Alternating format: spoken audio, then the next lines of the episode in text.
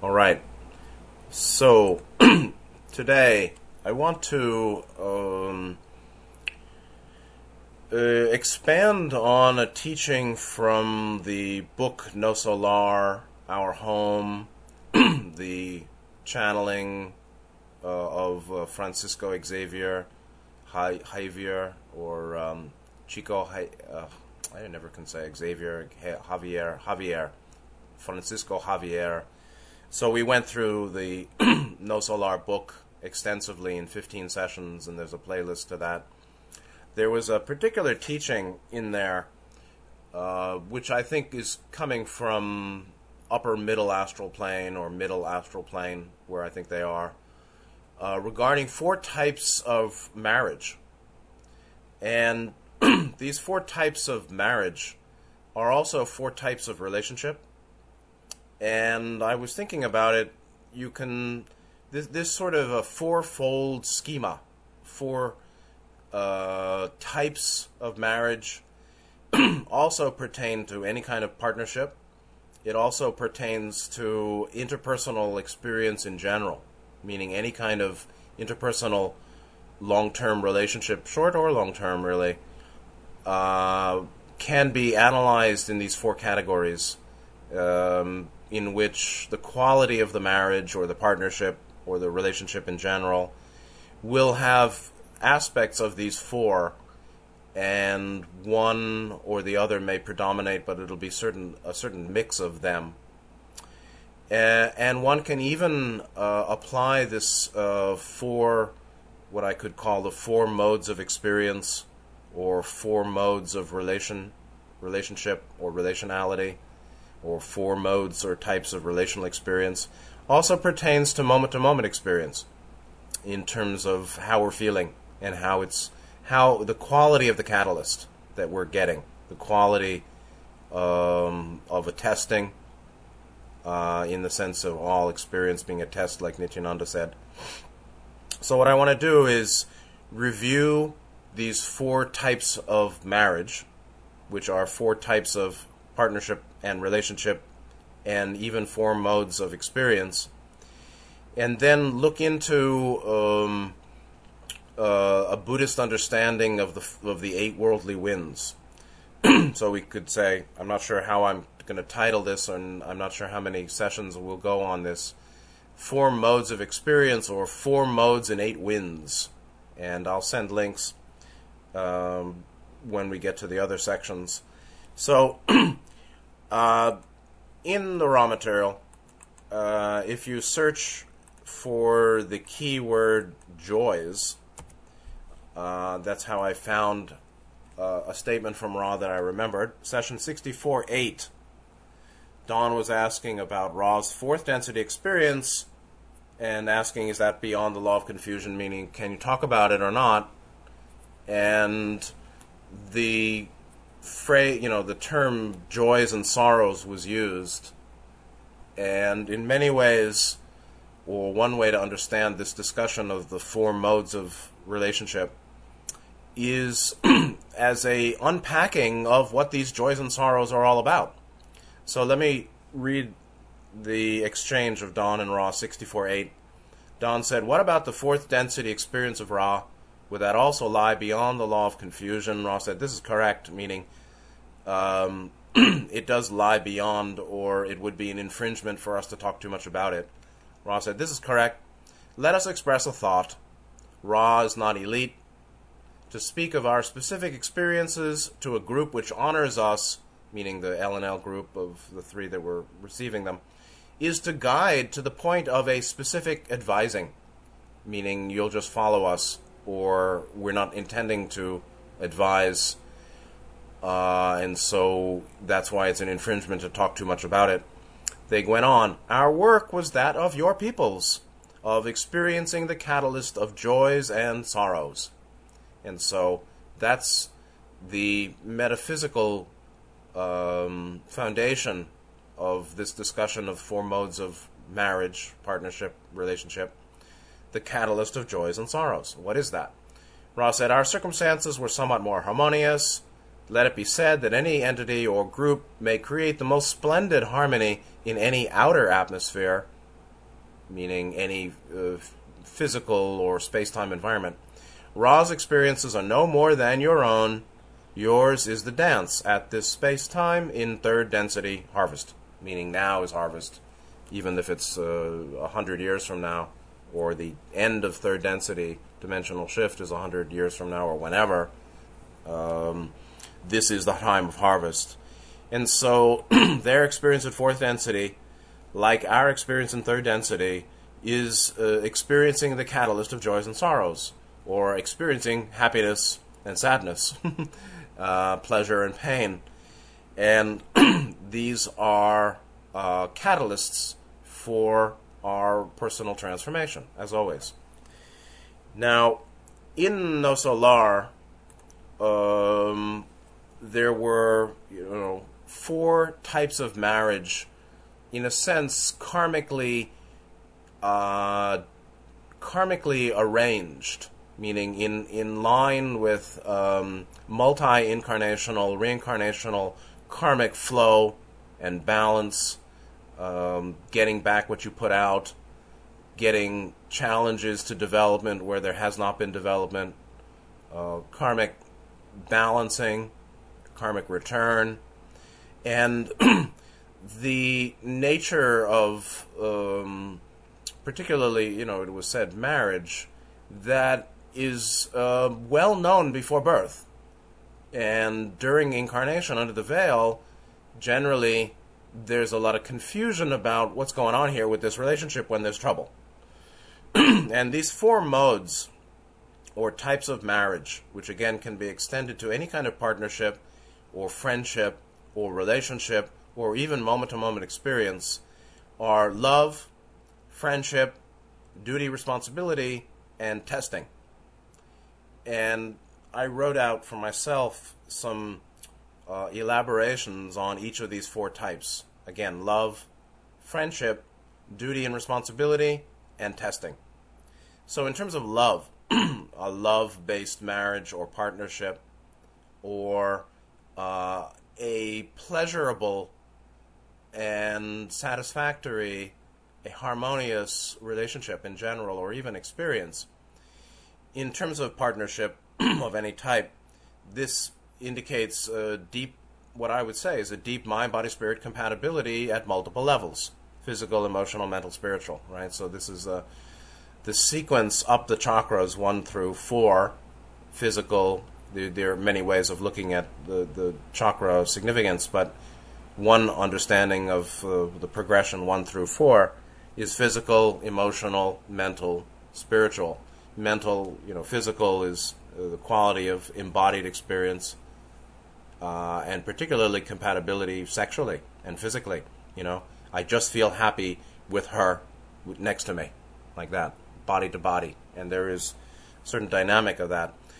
Uh, so compatibility at, uh, at these multiple levels physical, emotional, mental, spiritual with a strong positive emotional charge for both parties. And that's called a, a, a soulmate or a great or a wonderful or an easy or a natural uh, fit between the two partners. That may be to friendship, that may be any kind of partnership, that may be within the family, though there may not be sexual, but obviously it's a compatibility that uh, a, a, happiness, a heart, a heart-centered happiness together. And unpacking that, what we'd find is um, compatibility at multiple levels uh, particularly emotional, mental, spiritual. Uh, feeling good together just naturally. And thinking alike or similar interests or easy communication or comfortable sharing, the, the minds fit pretty well. And that doesn't even have to be uh, we're both having the same interests, actually. It can simply be that the way the two people's minds work fits and it feels good together. And then uh, spiritually, there is a sense of um, both being on the positive path, both valuing uh, kindness and honesty and patience and uh, good communication and fairness and respect. All the virtuous qualities are respected by both. So that's um, what everybody's gunning for in terms of partnership or marriage, but it is rarely achieved or not that common. And just because you want it doesn't mean you're going to get it. Uh, and so that type of excellent partnership, uh, when it's found, is usually uh, the result of it being planned before birth. It's called pre programmed catalyst, as Ra talked about. The second category that they presented in Nosso Lar is friendship. And I uh, wrote this out as significant emotional mental harmony and compatibility with only moderate emotional or romantic feeling and non sexual. uh, again, there are many definitions. Anybody can, you know, there's uh, what? there's non sexual love too, obviously. Uh, and so there can be partnership or friendship that's not sexual, but but there's a lot of love. It's uh, heartfully connected. Uh, but in terms of the distinctions in marriage presented in Nosso Lar, uh, love, which is really um, includes a bit of passion, you know, a bit of um, real intimacy physically as well, is different than friendship. And yet there is a lot of harmony. Uh, there's a mental compatibility. There's an easy feeling together and there are good marriages. So if we just look at the at the experience of marriage, uh, there are certainly good marriages that are quite asexual, but it's fine for both, or they become asexual over 20, 40 years of being together, uh, or it never really was, and it doesn't matter, or even in a in a love relationship, you know, or uh, in a love relationship, when the sexual dies down, it may well be fine for both. And that's a sign of, of really excellently um, fitted relationship. And the but, but the point is, it's not uh, it, it's not the intention before every incarnation to find one's true, perfect, easy love. Uh, there are a lot of souls that are going to be planning for non-loving marriage of one type or another for various reasons and it's not we can say reward and punishment, but it's generally catalyst of, of uh, catalyst for evolution. And then we go back. You know, this is the unpacking of Ra's comment on the catalyst of joys and sorrows. So the first two types of marriage or partnership or relationship, being love and friendship, um, are qualified by pleasure and happiness and some kind of ease of togetherness uh, but there are two other types of marriage, partnership, relationship that are planned before birth or that we see and experience clearly. The other two are duty, responsibility, and then testing. And again, each of these blend, and so I'll explain that later. So, duty, responsibility uh, could be seen as a karmic obligation for short or long term care and support with some degree of self sacrifice and this is what I would I commonly call an 80-20 relationship, meaning generally 80% uh, it seems like I'm giving and not receiving. Um, that may well be the plan for why that relationship is in my life. And one can see this certainly in family, where there's certain people in a family that we don't really fit so well with, whether it's parents or siblings or relatives, uh, and they need a lot, and they can give very little. And for various reasons, it seems that we have a sense of duty to stay, and our staying is mainly giving and offering. And then what are we getting? Well, the primary gain, I could say, is doing the right thing, is fulfilling responsibility. Uh, I'm getting not much back from them and one may or may not even get appreciation. And that's even more bitter, and that goes to the fourth category called testing. Uh, giving and fulfilling responsibility, being present, listening, being patient, uh, helping out physically, you know, doing errands and this and that, or taking care of, uh, of a partner or a friend who, short or long term, can't take good care of themselves. That's pretty common Uh, what do we get back is really just the sense that, that I've done I've done my uh, as uh, one teacher would say, do your danda. I think Nityananda might have said that. Danda, D-A-N-D-A, in Sanskrit. It's associated with responsibility, like dharma. Do your dharma. Uh, and um, that is the you know a, a, sort of bittersweet or bitter catalyst uh, programmed often before birth uh, for the soul to learn responsibility. You know, it's very common. Uh, so there are a lot of situations in marriage and partnership where uh, the other cannot give much to us or to the, to anyone.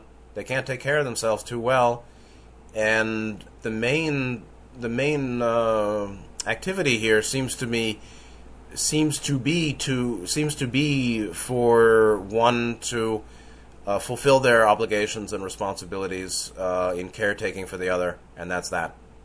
The fourth category is called testing, and you can see that there there's a blend of these four, while where um, fulfilling duty responsibility is a form of testing for sure. And testing, more particularly, could be called a short or long term challenge to us regarding right response. And the right response, of course, is love, wisdom, or fourth ray, fifth ray, or bringing uh, wisdom and compassion, as the Buddhists understand, which is fifth ray, fourth ray, uh, to bear in the dynamics interpersonally. And that's really, you know, a whole lot harder doing than saying.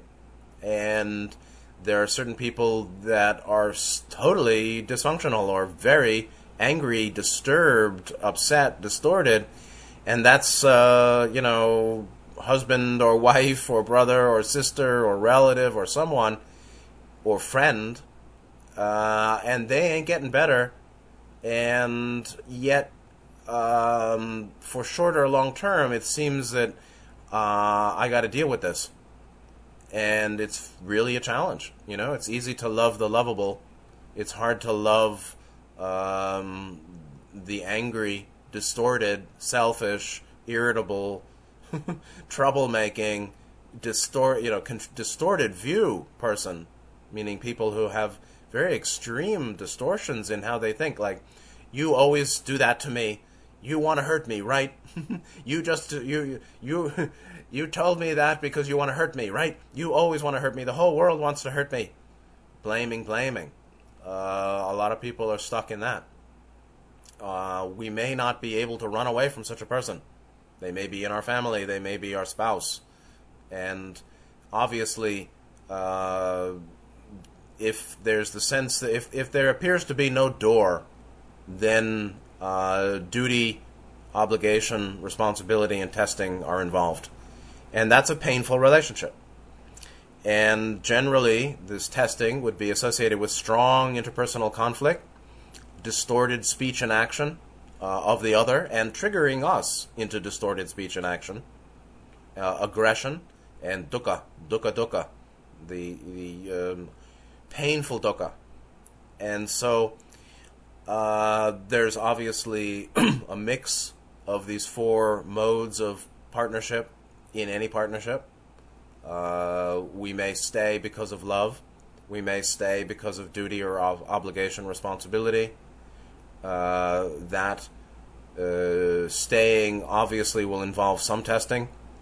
And to the extent that we have distortions, which we all do to some degree in the lower triad, meaning first, second, third chakra, uh, particularly second and third, sense of self and ways of being with others, or particularly understanding of self with other. This is very much third chakra understanding society. People have some people have some heavy distortions how they understand society, which translate into um, confused or harmful ways of being in society or with groups or with others. That's what third chakra is all about. Uh, second is personal, and third chakra is interpersonal. Uh, clearly, many relationships um, involve duty, responsibility, and testing. Uh, the question is how much of of a mixture of the top two, love and friendship, uh, are mixed in with the bottom two, duty, obligation, uh, and testing, and that's what determines uh, the the qual- you know the relative mix of joy and sorrow in the partnership. So, what is joy and sorrow? Well, we'll find um, that the catalyst of joys and sorrows in partnership, marriage, close relationship, and family life uh, are often planned before birth. And so there are certain people or certain soul souls when they're very highly distorted, uh, generally programmed for testing and duty relationship, and they just can't get away, and um, it's a very painful situation. There's a lot of aggression, there's a lot of distortion, there's a lot of misunderstanding, there's not a lot of good communication, uh, and one can't leave. That's called duty or obligation. And what one finds in that is a whole lot of testing. Nityananda said every moment is a test, and so the catalyst of joys and sorrows arises at every moment as well. And so this fourfold schema can uh, pertain to marriage, obviously, partnership, uh, any kind of friendship, or family relations. And again, there's going to be some mix of these. Uh, it's sort of impossible, actually, unless uh, one is uh, quite sagely, to know before the development of the relationship what the relationship is going to get into or how it's going to go. And so I have a client who's a friend, and we're thinking of putting together some relationship seminars uh, starting in Australia. And looking at these four uh, categories of partnership, uh, including in the seminar, the importance of seeing clearly and choosing wisely at the start. One can get out of a lot of trouble by not choosing a certain partner. And we get into trouble or have a, a heavy dose of the catalyst of sorrow, testing, duty, obligation, uh, by simply having chosen a certain partner. Now, it's usually impossible to know how a partner or a person is going to change uh, two and five and ten years down the line. And that's the great challenge of you know the legal contract of marriage. To me, it's one of the few contracts um, in which one doesn't, one really can't, cannot know what one's signing onto. And so, uh, be careful. And as we see in Nosso Lar, uh, lots of, of the folks that are down in the lower zones, meaning they go to hell after death, uh, they go to, you know, one of the levels of, you know, in the Buddhist understanding of the nirayas, cold and hot hells, or these lower realms of the astral plane, which are very real. They're experientially as real as 3D physical, I assure you. Uh, many of the people there are there because of let's say, failing tests or not ch- not having chosen well or being uh, you know their choice doesn't even matter and so people will realize will will ask well if these things are chosen before birth uh, how can we even choose that's a good point yeah but um, in in it's the you know the the integration of apparent free will and uh, karmic determinism. Well, um, there's a principle called you pay me now or you pay me later. Um, the challenges that one will have in partnership will, it, for a person who's sincerely continuing on the way, meaning continuing to, you know, continue self healing, self knowing, acceptance, uh, forgiveness, and finding better ways of, of being, uh, understanding oneself deeply, psychologically, emotionally. Uh, you're going to get it whether you're in partnership or you're alone. Actually, uh, the you know the, the monastic, the yogi, who is not getting stuck in a in a trance, not getting stuck in magical power, not getting stuck in some fantasy, uh, not getting stuck in some arrogance or meditative um, kind of sideline, will face the pain in their mind that they would have faced in partnership anyway. Uh, and we really have limited choice. And we can say that the people, you know, we, we this is a really another discussion, but uh, the uh, our understanding of that free will is uh, unilateral or unconditional or absolute or 360 degree is not true. We experience free will within a certain range. Likewise, programmed catalyst is also malleable or fluid in in terms of uh, what we'll do with it when we meet it here in space time. It's programmed before birth, like meeting certain people in our life, like the people that we end up marrying or having close relationship with. Certainly, family is chosen before birth. Uh, but there is some wiggle room, I think, in that for some people, depending on their mind. Uh, we may well experience um, the free will to reject a potential partner that we determine by our discernment uh, to be very distorted or um, would would be a testing duty relationship only or an 80-20 situation we do experience obviously free will to um, be given choices that we decline. Like, um, you know, she strong armed me and said, uh, either you marry me or I kill myself. And, I mean, I've had this experience.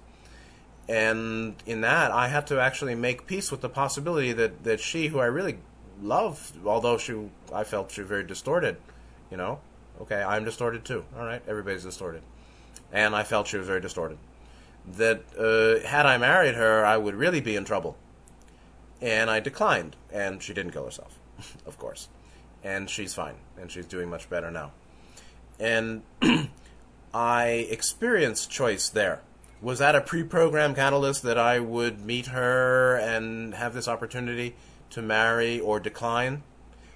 Perhaps, possibly, probably. Certainly that we would meet it doesn't have to be pre-programmed before birth. There's also programming on the astral plane in the days and weeks and months and years before physical meeting. So there's programming upstairs before birth and during the incarnation prior to the space-time time point of, of meeting someone that we thought we hadn't met before. and deja vu, of course, is some kind of bleed through into the consciousness or, or some kind of movement into the conscious mind of the awareness that this is not new. Or actually I know this person already. Or I knew this uh, encounter would happen beforehand because it's known in time space and manifests later in time in space time in the physical world.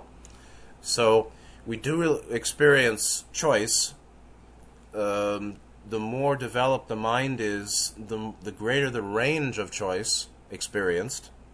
Yet there are parameters to that. Um, the more free a soul is, a being is, the, the wider their awareness of choice will be, the more free willing they can do. There are many, many cases, uh, or certainly people with you know, to the extent there, are a lot of people who um, have a lot of distortions that they don't think are distortions. They're not aware. I mean, most people in the world are like that. They're not thinking about self improvement, you know.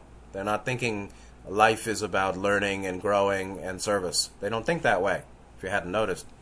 So that doesn't mean anybody's better than them, but people have that the awareness of life as path or not. And even we who have some awareness that life is path we're here. The purpose of incarnation is evolution of mind, body, spirit, said Ra. That's it. Boom. The purpose of incarnation is evolution of mind, body, spirit, or the seven chakras, or the development of all we are. Okay. There are very few people who seem to know that in this world. There are very few religionists who would accept the Nosso Lar story. They don't like it. I'm I'm absolutely sure that if you go to lots of churches and uh, you know the mosque, if they'll let you in, and the synagogue, if they'll let you in, uh, and you present the Nosso Lar story, I would imagine that 9 out of 10 would reject it quickly. While to me, the Nosso Lar story um, is probably the most accurate representation of afterlife for the majority of human souls that I've seen, you know, in print, in, in any communicated form. Uh, probably better even than, than Michael Newton's story, because um, I think he had certain limitations and you know, there are certain problems there.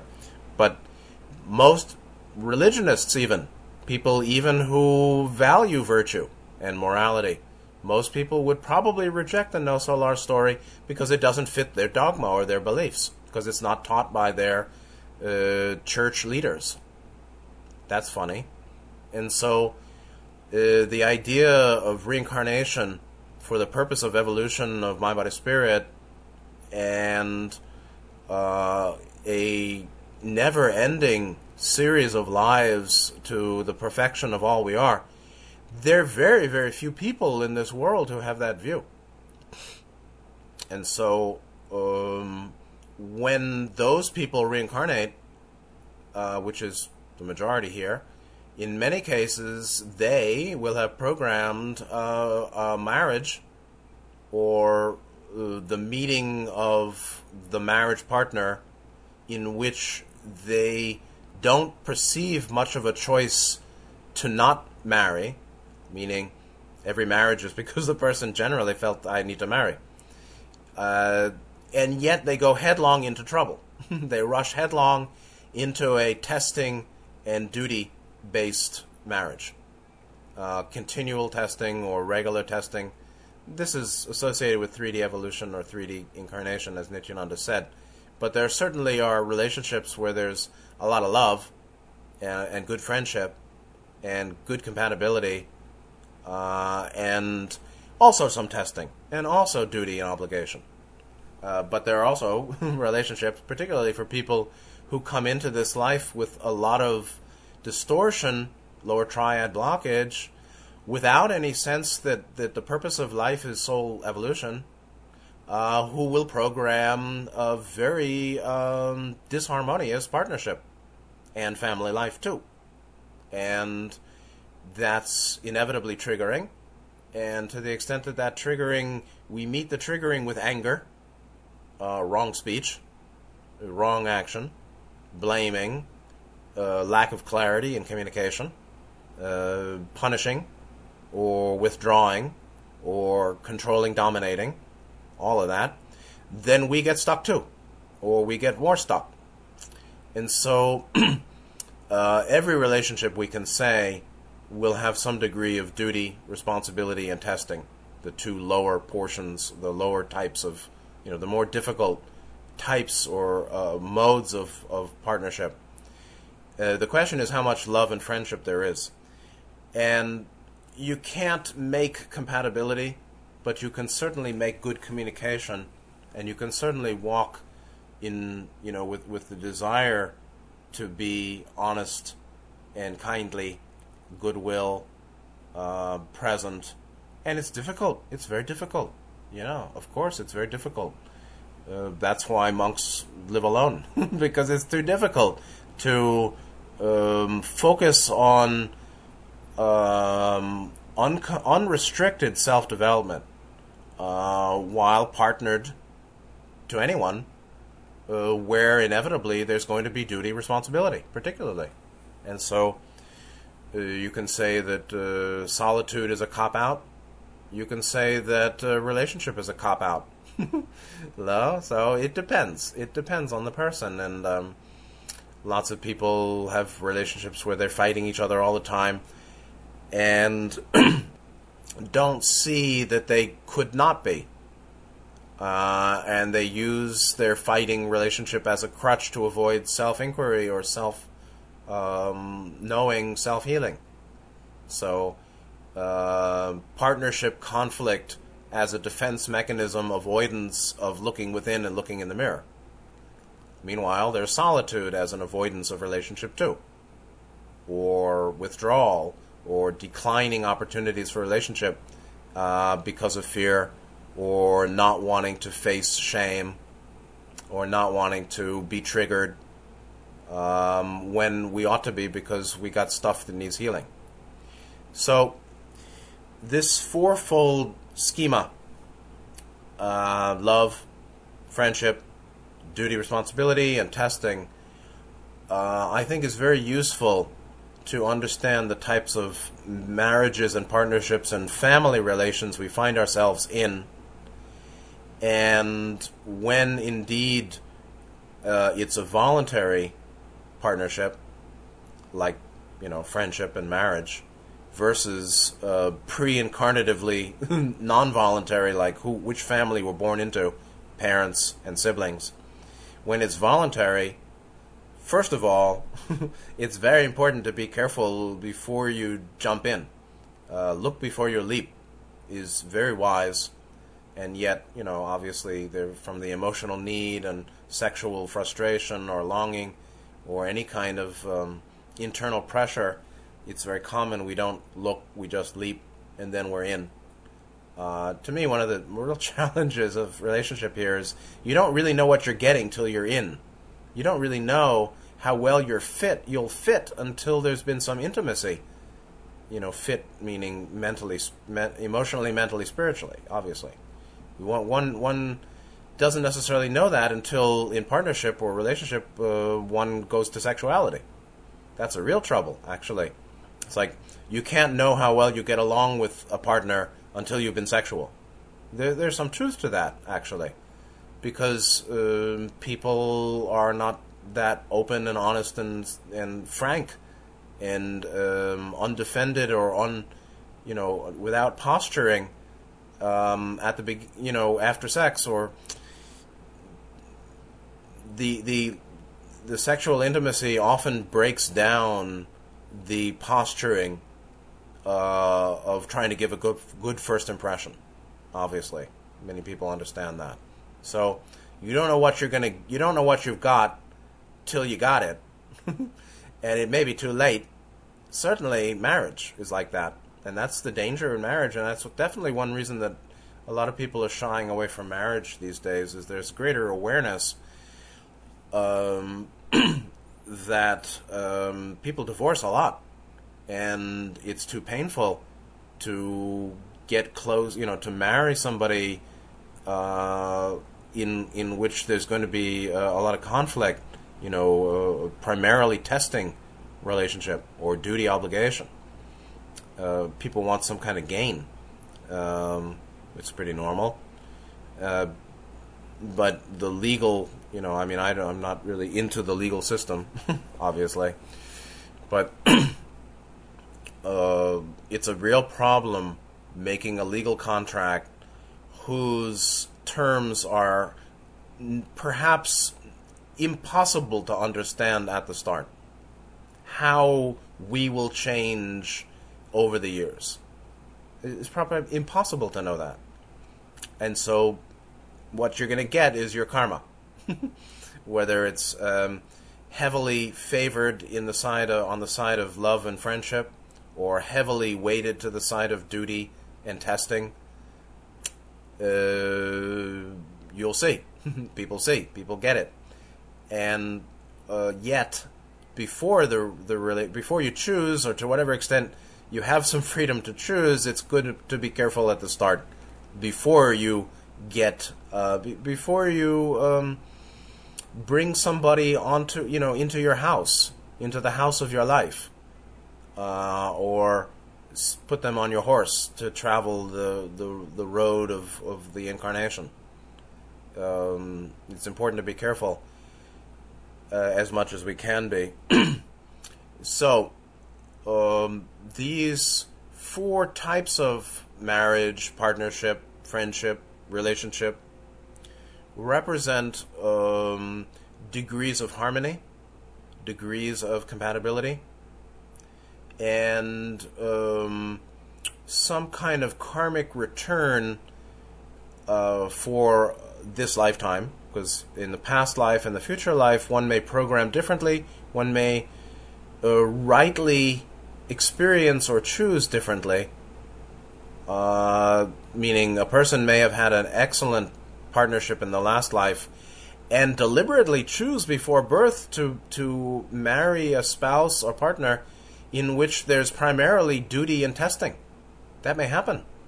And that's another kind of funny thing. So when you have some understanding of your past lives, uh, you can even get a sense that I had something so much better than this before. Why do I have this when I'm so, you know, I thought I didn't need this anymore? Um, and being surprised at, at having lost, or the sense of having lost um, excellent compatibility that I had before. Many wanderers have this experience. Ra talks about six density wanderers being familiar with uh, mind body spirit fusion or or full beingness fusion joy in each other's joy and delight in each other's beingness. Uh, total beingness or six dimensional beingness. That that's native to six density beings and so that's native to six density wanderers and so that's the backdrop against which we measure uh, whether we do it consciously or not uh, the quality of present intimacy or relationship, particularly partnership and marriage. Uh, having had full beingness, joy, delight, and not having it now, generally is is uh, just a sign that, well, I guess for this incarnation I chose duty, responsibility, and testing, more so than perfect love, friendship. Yet, of course, based on the underlying compatibility um, one may find that more love and friendship grows over the years too, uh, because both are growing. But one may choose a partner who's not growing. One may choose a partner who hates spirituality. Uh, one may uh, enter the relationship very similar, and then over time change divergently. And so one person becomes more spiritually developed or sensitive, and and and careful about uh, morality meaning I don't want to hurt you or I don't want to be harmful. And the other person goes the other way, becomes more materialistic and, and dogmatic or bitter. Then what? Well, that's called another testing.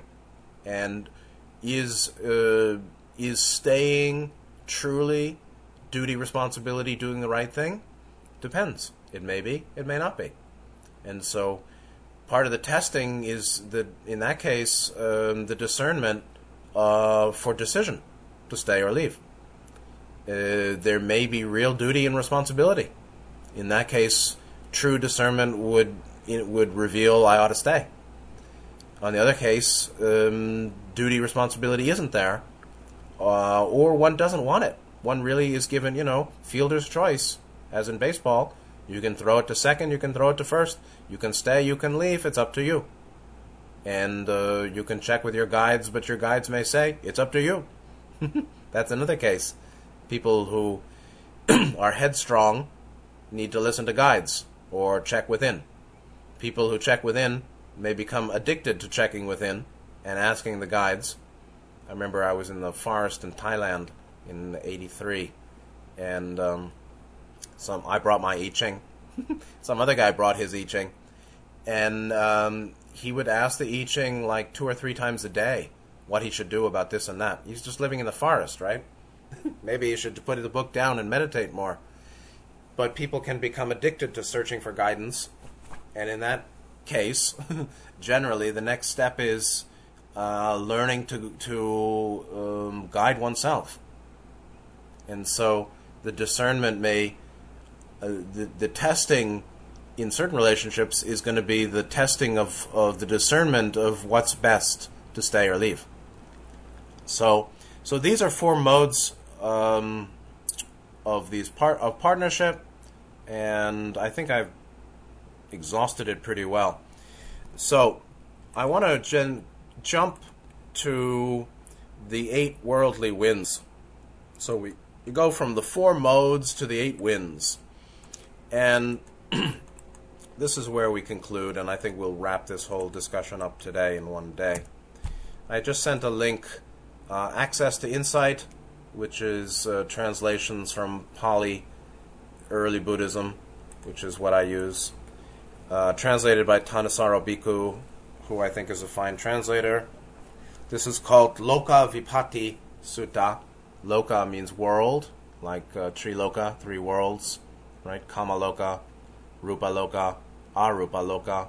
Loka, world. Vipatti means failings, I guess. So the title here is The Failings of the World. This is translated by Thanissaro Bhikkhu from Anguttara Nikaya. Um, this is probably maybe the first presentation uh, of a teaching that was further developed in Mahayana Buddhism, Nichiren Shoshu, Shoshen, Sosen. Nichiren, very famous uh, monk teacher in Japan, uh, what, 1500 years later, developed this further or had his own take on it.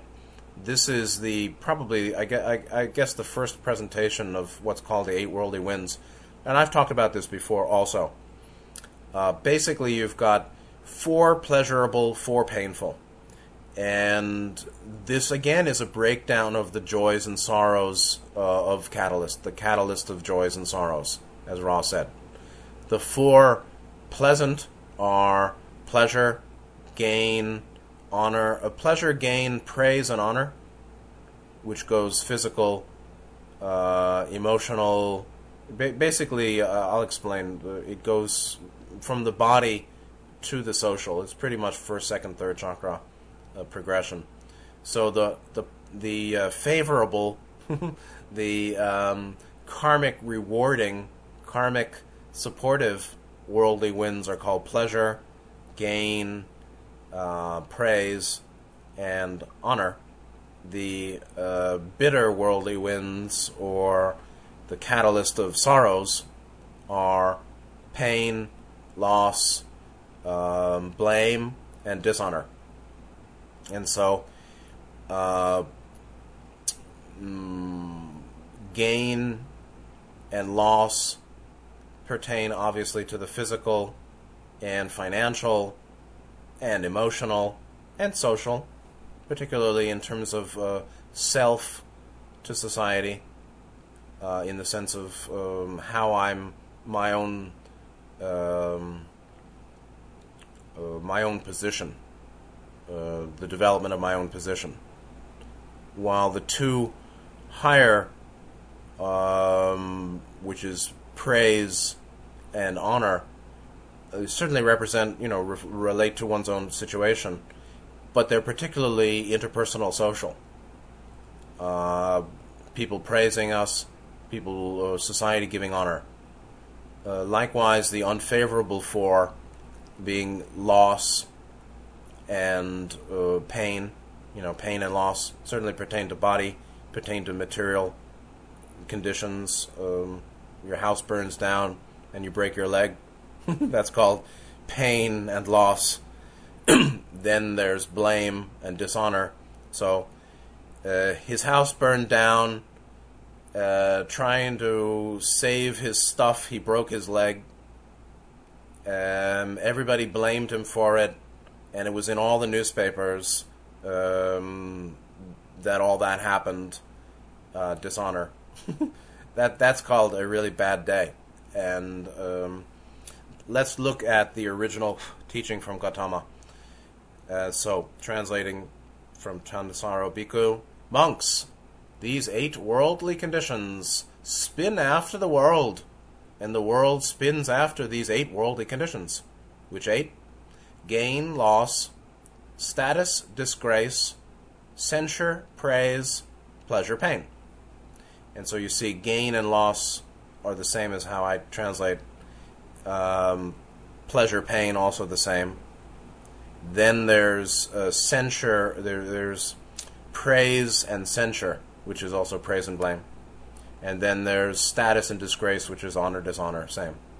So we're expanding from the physical of pleasure, pain, to the material, um, general material condition, including financial of uh, loss, gain and loss, going to the interpersonal of uh, praise and blame or praise and censure, and then the collective uh, status and disgrace or honor dishonor. These are the eight worldly conditions that spin after the world, and the world spins after, meaning longs for, these eight worldly conditions. And now there's a contrast between the well well trained person and the unwell trained, untrained person.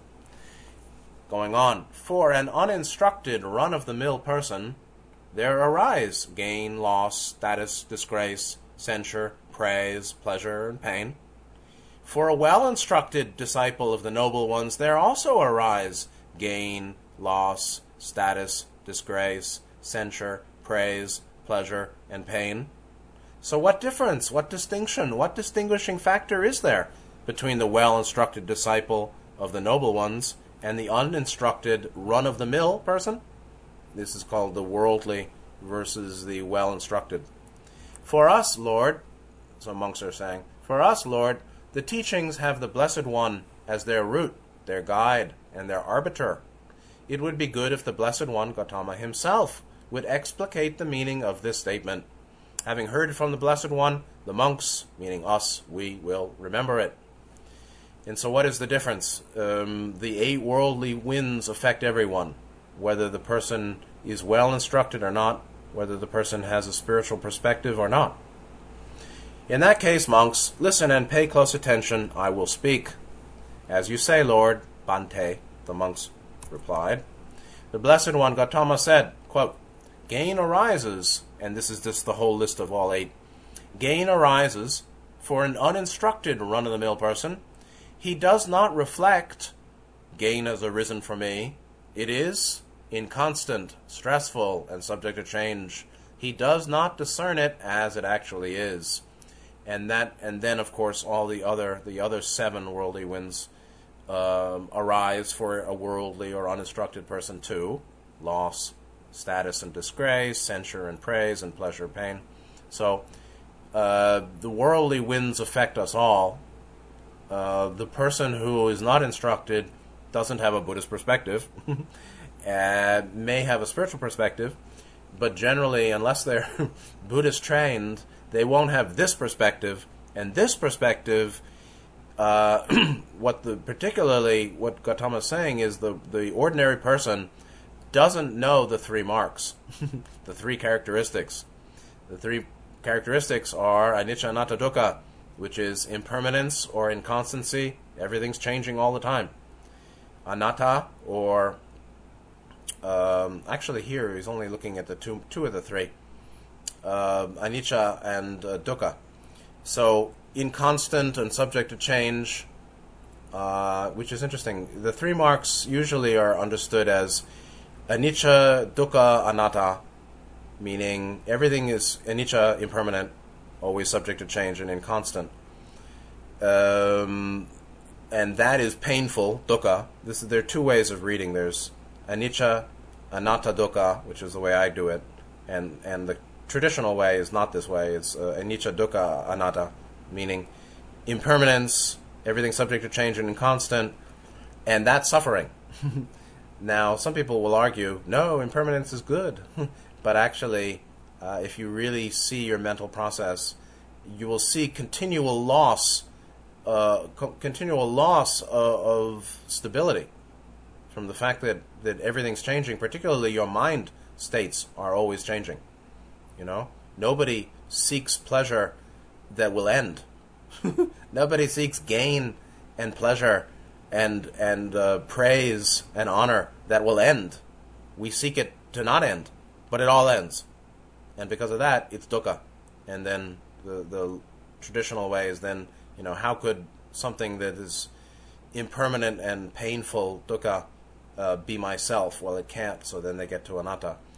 But basically, here you've got two of the three. You've got anicca and dukkha, meaning impermanent, inconstant, subject to change, and stressful and that's the that's the key to the difference between the ordinary person and the person with the Buddhist perspective. The person with the Buddhist perspective understands all the all these worldly winds, the good ones and the bad ones, what I like, what I don't like. They will arise and pass away. They're not forever. Uh, and likewise, they're stressful. And so then the, the sutta goes on and basically says for all of these worldly winds, for the worldly, ordinary folk, um, pain and all of the, the good and the bad, the eight of them, they arise, but the person doesn't reflect that it's arisen. They don't recognize it's arisen. They're just, you know, in some emotional res- response without being clear. Um, I'm in an emotional response. I'm having emotional charge. And that's also a, you know, a very critical point of self-awareness is to identify one's states rather than just unconsciously be in them. And so the first uh, mark of wisdom is to acknowledge um, what's arising, what's happening, and that's you know well learned in mindfulness meditation. So the regular, ordinary person, or person without a Buddhist perspective, really doesn't realize a worldly wind has arisen, and they don't realize uh, two of the three marks, which is basically impermanence and and stressfulness. Therefore, they're not discerning it as it actually is. And that's the key to Buddhism. That's the key to Buddhist awakening is seeing what is, discerning reality, discerning all as is.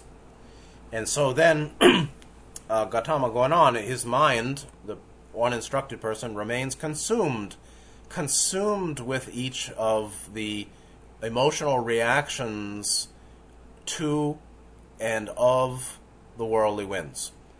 The person, the mind of the person remains consumed. The mind is consumed, eaten, digested by the worldly wind or by the reaction to it, right? There, there's people can praise and blame, and we can get honor and dishonor. that's not a mental experience. Uh, that's uh, an ex- an environmental catalyst coming in. Uh, likewise, you know, or in distinction, uh, pain and pleasure and gain and loss are much more personal, meaning they're originating from the person, or uh, they, I don't know. It's hard to explain that, but the mind doesn't have to be consumed by prey by by what comes from the outside but certainly we would the mind can easily be consumed by our emotional charge triggering or our triggered emotional charge in response to what's coming at us, like blame and censure and dishonor, uh, loss of status, how people see us. But the mind becomes consumed either in the experience of the worldly winds or by our reaction to the worldly winds and then the mind basically um, suffers more. And and the nature of you may need to mute there. The nat- the nature of of the mind that's consumed by the worldly winds or in relation to the worldly winds um, is explained here. He welcomes the arisen gain and rebels against the arisen loss. And that's the point. Welcoming and rebelling. Grasping and averring. Grasping and aversion. I want it. I love it. More and more. I'm going to hold it and keep it. Damn, I need this. Yes, yes, yes. Or I hate it. Uh, fuck it. Get away. Shit. you know, that's a very simple response. uh, uh, aversion. Pushing it away. So one either welcomes the the common response to the worldly winds clearly is welcoming and rebelling, grasping and averring, um, clinging and craving, versus avoiding, um, denying, sublimating, faking, rationalizing away, over intellectualizing away, all the defense mechanisms. Uh, and that's the real problem.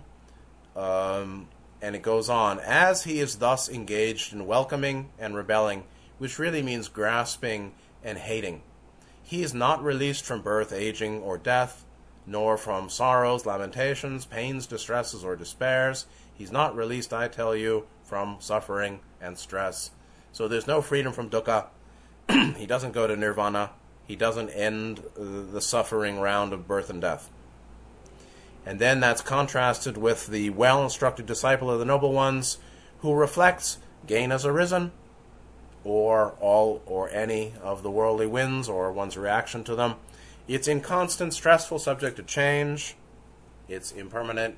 It will come and go, and um, it's it's uh, difficult. That's true. Even gain and pleasure and and honor and praise, uh, status there is a stressfulness to our re- our common reactions to them when we're not aware of um, the the impermanence. So the point is, he discerns it. The one who's well instructed discerns the arising of these winds as they actually are, and so they reflect. Pain has arisen, or any of the world, you know, pain or pleasure, or a gain and a loss, or praise and a blame. It's inconstant, stressful, subject to change, and therefore they're discerning it as it actually is. The mind does not become remain or remain consumed with the experience of these winds. He doesn't welcome the arisen gain or rebel against the arisen loss. Meaning, one is not grasping and clinging and craving the favorable worldly winds. One is not hating or avoiding or pretending, you know, it isn't uh, to the, you know, uh, there isn't an arisen experience of the unfavorable worldly winds, because that's normally what happens. We grasp and crave and cling to that of the, the, the four that are pleasurable, and we hate and push away and avoid and have defense mechanisms that that uh, reject the unfavorable worldly winds. And so the one that actually doesn't welcome pleasure and the favorable and doesn't hate or rebel against pain and the unfavorable, uh, eventually, it says, as he thus abandons welcoming and rebelling, he is released from samsara, from sorrow, lamentation, pain, distress, and despair, and he's released from suffering and stress, meaning he ends the uh, round of samsara. Quote, this is the difference, this the distinction, this the distinguishing factor between the well instructed disciple of the noble ones and the uninstructed, run of the mill person. And then there are a couple of um, stanzas here at the end gain, loss, status, disgrace, censure, praise, pleasure, pain. These conditions among human beings are inconstant, impermanent, subject to change. Knowing this, the wise person, mindful, ponders these changing conditions Desirable things don't charm the mind, undesirable ones bring no resistance. His welcoming and rebelling are scattered, gone to their end, do not exist. Knowing the dustless, sorrowless state, he discerns rightly, has gone beyond becoming to the further shore. The end of dancing in the octave, the end of imagining ourselves as dancing light, as Ra would say. You are dancing thoughts? No, actually, that also is a uh, false identity. we are the one who created love light. I mean, what is the what is the love one? Friends, the law of one, all is one. So all is the one infinite creator. It means you too, but it ain't the you you think is you.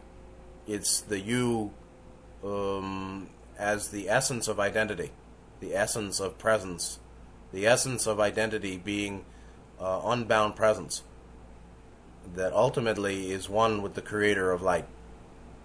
And so Nityananda knows that, and Linji talked about that.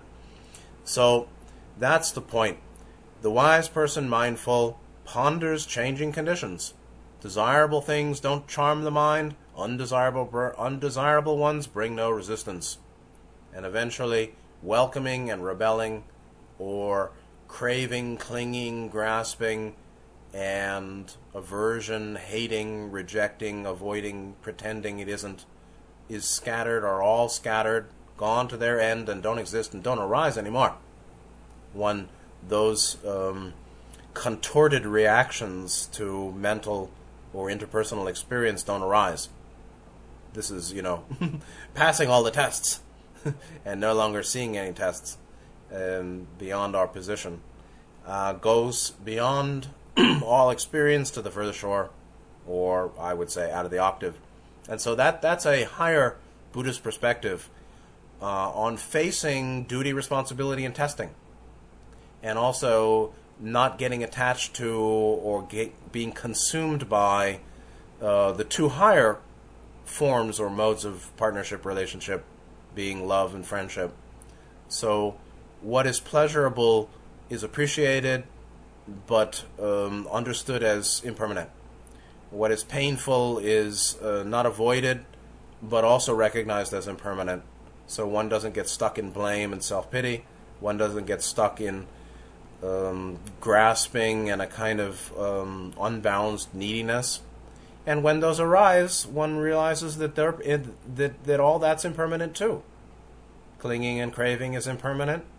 Hating and rebelling and avoiding that's also impermanent, and that's why defense mechanisms don't work because they're also impermanent, and so they won't they won't work forever. So uh, there's a whirlwind uh, synthesis for you. Uh, four modes of marriage, going to four modes of relationship or even relational experience, understood in the context of the eight worldly winds and Gautama's prescription, and uh, all of which is basically an unpacking of Ra's description or um, teaching that their experience in fourth density in a very harmonious society was essentially the same as ours the continual experience of the catalyst of joys and sorrows. And um, that's what we got. We got worldly winds that are pleasurable and joyous or happy. We have worldly winds that are unpleasurable and sorrowful and painful. Um, we have partnerships and relationships with mix of those positive and negative or happy sad, you know, pleasurable, painful conditions, experiences of uh, mind and relationship. So there you go. I hope it's been helpful. It's interesting for me. Uh, I wish you well. Take good care of yourself, and good night.